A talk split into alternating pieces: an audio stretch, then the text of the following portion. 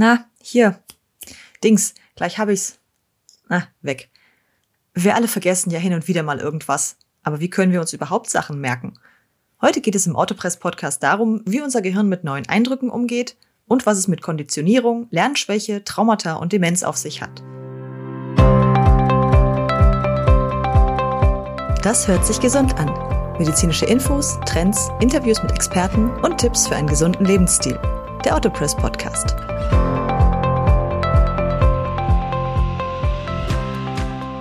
Hallo und herzlich willkommen. Mein Name ist Andrea Freitag und heute geht es um unser lebenslang arbeitendes Arbeitstier. Es hat niemals Ruhe und steht einer gewaltigen Flut von Reizen und Informationen aus unserem Körper und aus der gesamten Welt um uns herum gegenüber. Gut, dass unser Hirn unterscheiden kann, was wichtig ist und was nicht. Auch wenn ich mich dann schon manchmal frage, warum ich den Namen von jemandem, der sich mir vorstellt, schon in der nächsten Sekunde wieder vergessen habe. Aber an manche Sachen kann ich mich dann ja doch erinnern. Wenn man sich im Internet so umschaut, dann findet man hunderte Ratgeber, was die besten Lernstrategien sind, wie man sich zufällig den Stoff für eine Prüfung merkt oder wie man sein Gedächtnis trainieren kann. Es gibt sogar den Pi-Sport, bei dem sich Menschen möglichst viele Nachkommastellen der unendlichen Zahl Pi merken. Der offizielle Weltrekord liegt ja bei 67.000 Stellen, der inoffizielle bei rund 100.000. 100.000! Zum Glück sind solche Monsterleistungen im Alltag nicht nötig. Also unser Hirn ist zwar ein Arbeitstier, aber auch gerne effizient. Es tut nur, was es tun muss, und bei allem, was geht, wendet es eine Automatisierung der Prozesse an, einfach damit es sich überflüssige Wiederholungen sparen kann. Wenn wir bei einer Sache einmal wissen, wie der Hase läuft, ach, dann schaltet unser Hirn in den Automatisierungs- oder Autovervollständigungsmodus um. Das heißt, was geht, wird automatisiert. Und diese Automatisierung könnten wir uns schwer Sachen merken. Wenn jetzt zum Beispiel jemand anfängt zu singen A, B, C, D, dann muss einfach E, F, G folgen weil es das Muster ist, das unser Kopf als Kind abgespeichert hat. Es muss genau so weitergehen. Genau wie bei Werbejingles, die man auch nach Jahrzehnten noch vollständig mitsingen kann. Unser Hirn ist ständig auf der Suche nach Mustern, die es schon kennt, denn dafür muss keine neue Rechenleistung aufgewendet werden. Leichte Arbeit. Das bedeutet Zeitgewinn. Und wenn man zum Beispiel einem Raubtier gegenübersteht, ja, dann kann dieser Zeitgewinn von nur einer Sekunde über Leben und Tod entscheiden. Unser Hirn spekuliert eigentlich ständig, wie ein Prozess weitergehen wird und handelt dann entsprechend seiner Voraussage. Dabei stützt es sich auf bereits gemachte Erfahrungen. Eigentlich genau wie die Wettervorhersage. Das kann stimmen oder auch nicht. Der Vorteil dieser Rationalisierung ist eben, dass die Rechenleistung frei wird und das bietet uns Ressourcen für Kreativität. Freies Denken, Kultur, Spaß, Spiel und Sinnieren über uns und die Welt, na, die sind nur möglich, wenn wir nicht permanent mit alltäglichen Kleinigkeiten belastet werden. Nur dank der Automatisierung können wir Instrumente spielen, giftige Nahrung von ungiftiger unterscheiden, Autofahren, lesen, laufen oder überhaupt erst flüssig sprechen. In unserer Muttersprache zum Beispiel, ja, da verwenden wir die richtige Grammatik, ohne überhaupt darüber nachzudenken. In jeder anderen Sprache, die wir neu lernen, da müssen wir über jeden Satz genau nachdenken, überlegen, ist die Grammatik richtig, was ist mit den Vokabeln und es dauert ewig, bis wir flüssig sprechen können. Dieser Modus des Autovervollständigens, der führt im Alltag dann manchmal zu so skurrilen Phänomenen, zum Beispiel, dass wir in unbelebten Gegenständen Gesichter erkennen. Alles, was im entferntesten an zwei Augen, Nase und Mund erinnert, das ist ein Gesicht. Das liegt einfach daran, dass das Gesicht unseres Gegenübers unser Hauptansichtspunkt ist, wenn wir mit jemandem kommunizieren. Das heißt, wenn wir vor uns ein Gesicht erkennen, ist das ein potenzieller Kommunikationspartner. Wir reden viel eher mit dem als mit einem unbelebten Gegenstand. Das heißt, wenn Tom Hanks in Castaway ein Gesicht auf einen Volleyball malt und ihn Wilson nennt, dann transformiert er damit einen toten Gegenstand zu einem Gesprächspartner. Nach genau demselben Prinzip funktionieren auch Emojis, die wir benutzen. Obwohl es nur sehr, sehr vereinfachte Darstellungen komplexer Gefühle sind, erkennen wir meist, was sie bedeuten. Und eben darum sehen wir dann halt auch in Kleiderhaken, an Koffern, in einem Wäschehaufen oder am Heck eines vorausfahrenden PKWs Gesichter, die eigentlich gar nicht intendiert waren. Oder wir sehen Formen in den Schäfchenwolken am Himmel, oder das Gesicht vom Mann im Mond. Das ist aber eigentlich auch gut so, denn wenn wir diesen Mechanismus der Autovervollständigung nicht hätten, dann müsste unser Hirn jeden Input immer wieder von Anfang bis Ende durchdenken und verarbeiten. Das wäre sehr, sehr viel anstrengender und aufwendiger. In der Forschung geht man sogar davon aus, dass Störungen im Autovervollständigungsprozess unter anderem für Lernschwächen verantwortlich sein könnten. Zum Beispiel bei Dyskalkulie, also der Rechenstörung, oder Legasthenie, der Leserechtschreibstörung, da funktioniert das mit dem Mustererkennen und automatisch Nutzen in genau diesen Bereichen nicht so gut. Wenn man zum Beispiel das kleine einmal eins einmal drin hat, ach, dann kommt bei einem, was ist dreimal vier, wie aus der Pistole geschossen, zwölf. Normalerweise. Jemand mit einer Dyskalkulie wird das Ergebnis, wenn es dann in seinem Gehirn aufploppt, noch fünfmal hinterfragen. ist das wirklich so? Ah, lieber nochmal nachrechnen. Oh Mist, der Lehrer guckt schon und die anderen auch. Jetzt muss das Ergebnis wirklich stimmen. Ich habe ja schon so lange dafür gebraucht. Ich darf nichts Falsches sagen. Also nochmal nachrechnen. Drei mal vier.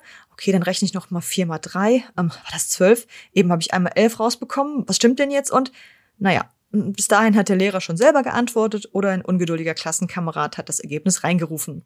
Das sorgt dann für ganz tolle Versagenserlebnisse und mögliche Neurosen, gerade bei Kindern. Bei Menschen mit Rechenschwäche scheint etwas mit dem Grundverständnis und der Automatisierung dieser Matheergebnisse nicht zu stimmen. Und das, obwohl sie in allen anderen Bereichen ganz normal automatisieren können, wie jeder andere auch. Das gleiche gilt dann für Legastheniker und die Rechtschreibung. Und wenn die Grundlagen fehlen, ja, dann kann man das weitere Ausbauen dieses neurologischen Netzwerks in höheren Klassen erst recht vergessen. Eine solche Schwäche ist eine Herausforderung für den Rest des Lebens, aber sie kann angegangen werden. Denn diese Störungen haben überhaupt nichts mit Dummheit oder mit fehlenden Neuronen im Kopf zu tun. Entscheidend für unser Wissen und die Intelligenz ist übrigens nicht die Menge an Nervenzellen, sondern vor allem die Verbindung untereinander. Bei einem Neugeborenen zum Beispiel sind sehr viele Nervenzellen schon angelegt. Was noch fehlt, ist die Verbindung zwischen ihnen, also das neuronale Netzwerk. Natürlich kommt es schon auch irgendwo drauf an, wie viele Nerven wir von der DNA so als Startkapital mitbekommen haben. Aber dann kommen Umwelt, Erziehung, Kommunikation, frühkindliche Prägung und so weiter ins Spiel. Was unser Gehirn also für seine Entwicklung braucht, ist Input. Input, Input, Input, Input und zwar immer wieder. Denn mit jeder Wiederholung werden die Neuronen stärker miteinander verknüpft und nur so kann etwas aus dem Kurzzeitgedächtnis in ein Langzeitgedächtnis übergehen. Quasi der Übergang in Fleisch und Blut mit einer eigenen Nervenbahn. Diese Entwicklung findet das ganze Leben über statt. Es reicht wirklich vom Baby, bei dem außer, naja, Reflexen und vegetativen Funktionen erstmal noch nicht so viel funktioniert, über das Kleinkind, das dann beginnt, die Welt wahrzunehmen und mit ihr zu interagieren, bis zum Jugendlichen, der logisches Denken, Problemlösestrategien und vor allem Lernprozesse aufgrund von Erfahrung meistern muss. Auch als Erwachsener ist das noch möglich. Man kann immer noch neue neurale Verbindungen schließen, egal wie alt man ist. Unser Gehirn passt sich doch einfach an die an es gestellten Herausforderungen an. Das nennt man Neuroplastizität. Wer seinem Gehirn zum Beispiel ständig Matheaufgaben zum Lösen gibt, der wird über kurz oder lang mehr Zellen haben, die sich damit auskennen und es wird eher automatisiert. Wer oft einen Rubik's Cube löst, ja, der kann das irgendwann immer schneller. Wer viel handwerklich arbeitet, der hat oft ein besseres räumliches Vorstellungsvermögen als jemand, dessen Beruf zum Beispiel auf Kommunikation spezialisiert ist. Das sind einfach unsere beruflichen Spezialisierungen. Ein Handwerkerhirn arbeitet etwas anders als ein Bankangestelltenhirn, als ein Kindergärtnerhirn und so weiter. Wobei das natürlich auch immer etwas mit der Verbindung mit unserem Körper zu tun hat.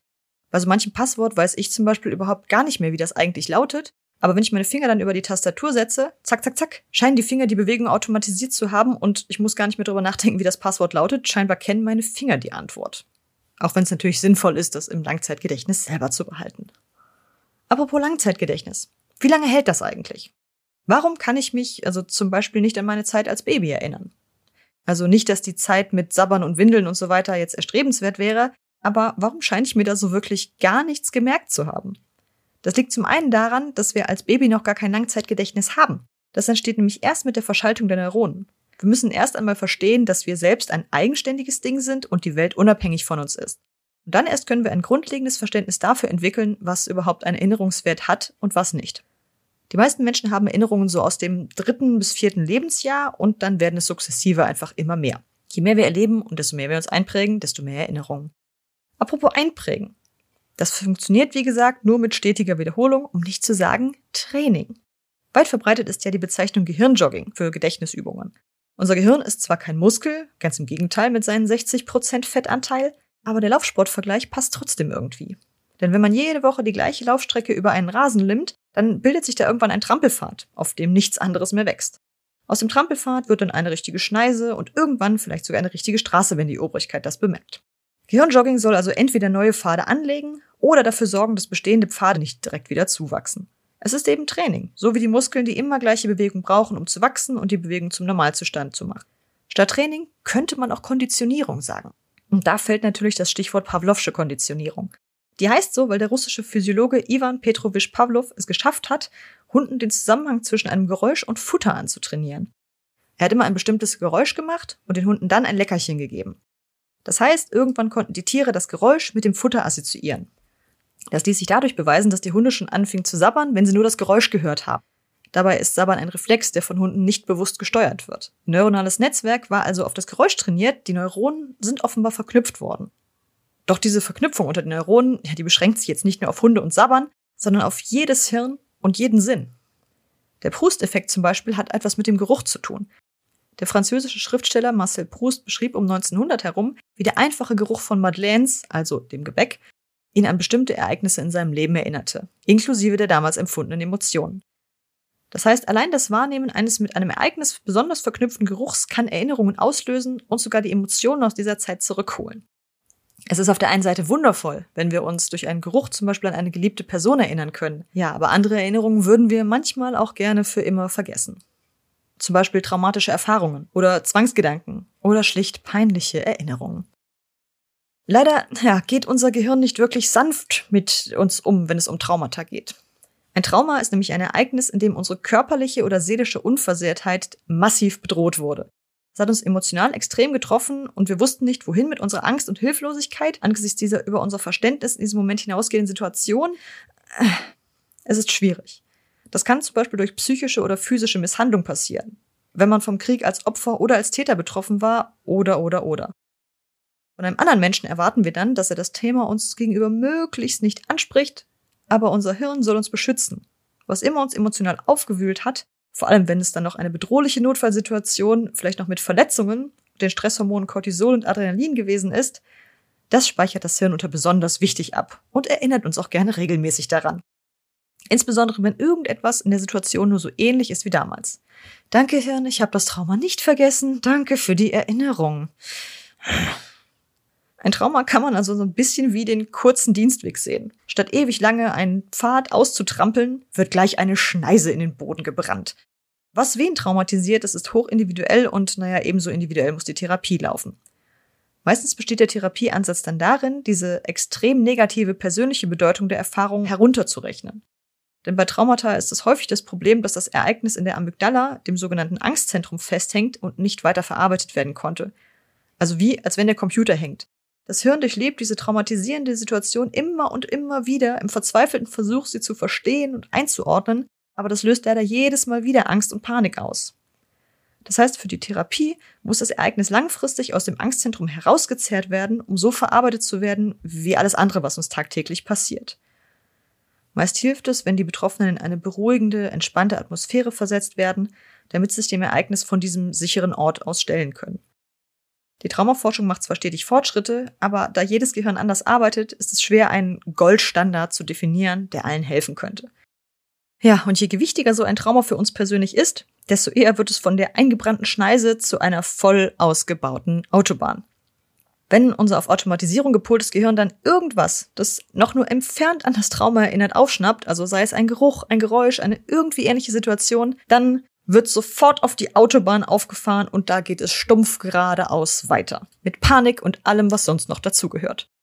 Sehr bekannt ist da zum Beispiel so die negative Reaktion von aus dem Krieg heimkehrenden Soldaten auf Feuerwerkskörper. Für die Akuthilfe gegen diese sogenannten Flashbacks, also spontane Erinnerungen an das traumatische Ereignis, na, da kriegen Traumapatienten meist so eine Art Notfallleitfaden oder Erste-Hilfe-Koffer mit an die Hand. Das ist dann ein bisschen so, als wenn man versuchen würde, mehrere Abfahrten in die Autobahn einzubauen, die einfach diese zwanghafte Wiederholung und das immer wieder Benutzen des Pfades verhindern soll. Und diesen Erste-Hilfe-Koffer gibt es dann in physisch, also zum Mitnehmen, und in psychisch. Darin sind dann Dinge oder Gedanken enthalten, die positive Wirkung auf die Betroffenen haben. Negatives lässt sich nur mit dem Positiven kontern. Zu den geistigen Gegenmaßnahmen gehören zum Beispiel Atemtechniken, sich in Gedanken an einen glücklichen Ort versetzen oder das Sammeln von Begriffen nach dem Alphabet zu einem bestimmten Thema. Also äh, Alphabet mit Früchten. A, Ananas. Ähm, B, Birne. C, äh, äh, Zitrusfrucht. Es geht gar nicht darum, dass das richtig ist. Es geht einfach nur darum, an irgendetwas anderes zu denken. Das Zauberwort heißt Ablenkung. Also das Lenkrad woanders hin ausrichten. An physischen Gegenständen können das zum Beispiel Geduldsspiele oder Rätsel sein. Ein in Händen schmeichelnder, besonders glatter Stein, ein Parfum, das einen an eine angenehme Person erinnert oder ein ganz persönliches Erinnerungsstück. Durch den Fokus auf das Positive kann man sich selbst positive Emotionen suggerieren und das Steuer wortwörtlich herumreißen. Das verhindert natürlich nicht, dass man auf die Autobahn auffährt und diese Traumaautobahn dann nimmt, aber man findet mit der Zeit immer schneller die Abfahrt. Gerade für Menschen mit PTBS, also posttraumatischer Belastungsstörung, kann das ein lebenslanger Kampf sein, aber es lohnt sich. Unbehandelt führen Traumata nämlich immer wieder zu Panikattacken und das kann dann Herzprobleme, Essstörungen und weitere soziale, körperliche und geistige Probleme auslösen. Das mit dem Erinnern und Vergessen ist aber auch so eine seltsame Sache. Warum vergessen manche Menschen Dinge, die so unliebsam wirklich nie, nie, niemals, obwohl sie es so gerne würden? Und andere Menschen vergessen sogar ihren Namen, ihr Leben und ihre Liebsten. Das krasse Gegenteil der Traumata sind Demenz, Alzheimer und andere Gedächtnisverlusterkrankungen. Aber ganz blöd gefragt, was ist der Unterschied zwischen Demenz und Alzheimer? Also Demenz ist der Überbegriff. Alzheimer ist eine spezielle Form der Demenz und zwar die, die am häufigsten auftritt. Demenz kann man in zwei bzw. drei Formen unterteilen. Als primäre Form werden alle eigenständigen Krankheiten mit Gedächtnisverlust bezeichnet. Sekundär heißt es, wenn die Demenz nur eine Folge oder Nebenerkrankung ist, zum Beispiel bei Alkoholmissbrauch, Schilddrüsenerkrankungen oder auch als Nebenwirkung bestimmter Medikamente. Und dann gibt es noch die vaskuläre Demenz. Das bedeutet, dass die Blutversorgung im Gehirn nicht mehr richtig funktioniert und die Nervenzellen absterben, was dann zu dem dauerhaften Gedächtnisverlust führt. Bei der speziellen Form Alzheimer, da bilden sich im Gehirn durch diese schlechte Blutversorgung sogenannte Plaques, also Ablagerungen. Und auch die sorgen dafür, dass die Nervenzellen absterben und damit mehr und mehr Fähigkeiten und Erinnerungen verloren gehen. Das heißt, Gedächtnisleistung verliert man einerseits dadurch, dass Nerven absterben und andererseits dadurch, dass die ausgetrampelten Pfade im Gehirn immer weniger genutzt werden. Das mit dem Nervenabsterben, okay, in gewissem Maße ist das auch auf das Alter zurückzuführen, denn im Hirn herrscht so ein stetiges Neuentstehen und Absterben der Zellen, aber mit dem Alter lässt die Schaffenskraft wie im ganzen Körper nach, sodass es nun prozentual immer mehr absterbende Zellen werden. Außerdem sind Hirnzellen nicht wirklich gut für Regeneration geeignet. Im Gegensatz zu vielen anderen Zellen, wie zum Beispiel unseren Muskeln, die darauf spezialisiert sind, sich immer wieder neu aufzubauen, sind Hirnzellen, die einmal abgestorben sind, nicht so einfach zu reparieren. Wer gegen das altersbedingte Nachlassen angehen möchte, der sollte so viele neue Nervenzellen wie nur irgendwie möglich bilden und die alten bereits gebildeten Pfade pflegen. Es muss ja nicht gleich ein 24-stündiger Quizmarathon sein. Aber alles, was man an neuem oder interessantem Input bekommt, das hält unser Hirn fit und aktiv. Woher die Demenz wirklich genau kommt, das lässt sich noch nicht genau sagen. Es gibt zwar bekannte Risikofaktoren, sowas wie Übergewicht, Rauchen, Diabetes, wenig soziale Interaktion oder auch Depression, aber es ist sehr individuell. Je nachdem, wo die Demenzursache im Hirn liegt, also welcher Abschnitt von dem Absterben der Zellen betroffen ist, da hat eine Demenz auch vollkommen andere Auswirkungen auf die Betroffenen, genauso wie Menschen ganz verschieden damit umgehen. Die Diagnose Demenz ist natürlich ein Schock. Demenz bedeutet Unsicherheit. Man hat Angst, sich im eigenen Alltag und damit im Leben nicht mehr zurechtzufinden, unselbstständig zu werden und irgendwann dann ganz alleine dazustehen. Das Problem ist aber nicht nur der Alltag, in dem man dann irgendwann vielleicht nicht mal mehr weiß, wie man telefoniert oder sich die Schuhe zubindet. Das Entscheidende an der Demenz ist, man büßt Erinnerungen an sein Leben ein. Und damit irgendwie das Ich und das, was uns als Individuum ausmacht. Unsere Erlebnisse und Erinnerungen haben uns geprägt und bestimmen, wer wir sind. Wer jetzt mit 20 vielleicht eine Nacht durchgemacht hat und sich überhaupt nicht mehr erinnern kann, was er gemacht hat, totalen Filmriss hat, ja, da sagt er sich, ach, ich habe noch so viel, was ich erleben kann. Ich habe noch ein ganzes Leben lang Zeit, mir neue Erinnerungen zu schaffen. Da wartet noch so viel auf mich. Aber für den 80-jährigen, bettlägerigen Patienten, da scheint es in der Zukunft weniger zu erleben zu geben, als das, was er in der Vergangenheit schon angehäuft hat. Wenn die Erinnerungen alles sind, was einem bleibt, ist es schwer, sie loszulassen. Vor allem, weil die Demenz auch nicht vor Menschen halten macht, die einem nahestehen. Manche reagieren auf dieses plötzliche Unwissen sehr unsicher und sind dann deutlich aggressiver als früher. Die sind quasi immer auf Krawall gebürstet. Andere wollen es gar nicht wahrhaben und leugnen die Diagnose und wieder andere werden ganz friedlich und ruhig. Es ist fast so, als würde unser Hirn auf diese neue, bedrohlich unbekannte Situation mit seinen üblichen Bedrohungsreaktionen reagieren. Fight, also aggressiv werden, Flight, es nicht wahrhaben wollen, oder Freeze, verharren. Bei Menschen, die als Demenzfolge mit Ängsten, Depression oder Aggressivität reagieren, da kann eine Verhaltenstherapie helfen, verlorene Lebensqualität zurückzubringen. Sicherlich gibt es auch einige Medikamente, die gegen Demenz eingesetzt werden. Die setzen dann darauf, bestimmte Botenstoffe zu blockieren oder zu verstärken, um diesen schrittweisen Abbau der Hirnleistung zu blockieren oder die Leistung irgendwie zu fördern. Meistens haben diese Medikamente aber starke Nebenwirkungen oder wirken nicht im Sinne eines Medikaments, sondern mehr wie, naja, im weitesten Sinne wie ein Nahrungsergänzungsmittel, also eher unterstützend. Zum Beispiel ist Vitamin C wichtig für unser Immunsystem, aber nur weil ich Vitamin C nehme, habe ich nicht automatisch ein perfekt funktionierendes Immunsystem. Es kann helfen, muss aber nicht. Meist haben Therapien, die direkt in diesen problematischen Bereich, also der Erinnerung, ansetzen, mehr Erfolg. Zum Beispiel kann man versuchen, so am Gehirn anzuklopfen und alles, was noch an Erinnerungen und Fähigkeiten da ist, zu festigen. Also mal erzählen lassen von der guten alten Zeit oder dem Besuch im Park gestern. Und wie war das noch mit den Eispreisen vor 50 Jahren? Da unsere Erinnerungen ein Netzwerk verschiedener Neuronen sind, kann man Erinnerungen von verschiedenen Seiten aus angehen. Wer zum Beispiel ein Instrument gespielt hat, der sollte das auch weiterhin tun. Die Automatismen der Hände beim Spiel sind sehr, sehr tiefe Pfade. Das Hören von vertrauter Musik kann Menschen beruhigen oder sogar Schmerzen lindern. Wenn wir nämlich ein Lied kennen und unser Gehirn weiß, was als nächstes kommt und es auch noch erfolgreich vorhersagen kann, dann spricht das unser Belohnungszentrum an. Wenn die Vorhersage korrekt war, empfinden wir ein Glücksgefühl.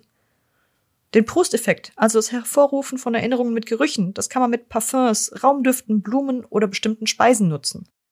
Manchmal reicht so ein kleiner Kickstart und wir erinnern uns wieder an unsere erste Liebe oder einen tollen Abend.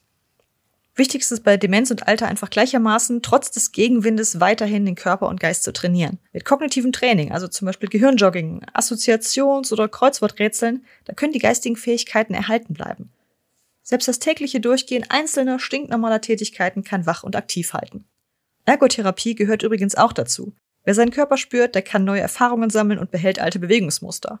Zum Beispiel Tanzen, Massagen, Bewegungs- oder Berührungstherapie – oder einfach nur die Hand halten oder in den Arm nehmen eines geliebten Menschen. Das kann helfen. Als soziale Wesen ist der Kontakt mit anderen wichtig für uns. Und für Demenzkranke bedeutet das zeitgleich immer ein in Kontakt treten mit dem eigenen Körper und der Welt. Und das bedeutet für uns Freude. Ein Gut, das für den Körper und den Geist Wunder wirken kann, egal in welchem Alter. Mindestens wirkt es auf unser Wohlbefinden, wo auch immer im Gehirn das jetzt schon wieder sitzt. Solange wir unser Denken und Empfinden positiv beeinflussen können, können wir auch vorangehen. Das war's für heute mit dem Autopress Podcast. Wenn euch die Folge gefallen hat, abonniert unseren Podcast und gebt ihm fünf Sterne. Vielen Dank fürs Zuhören und bis zum nächsten Mal.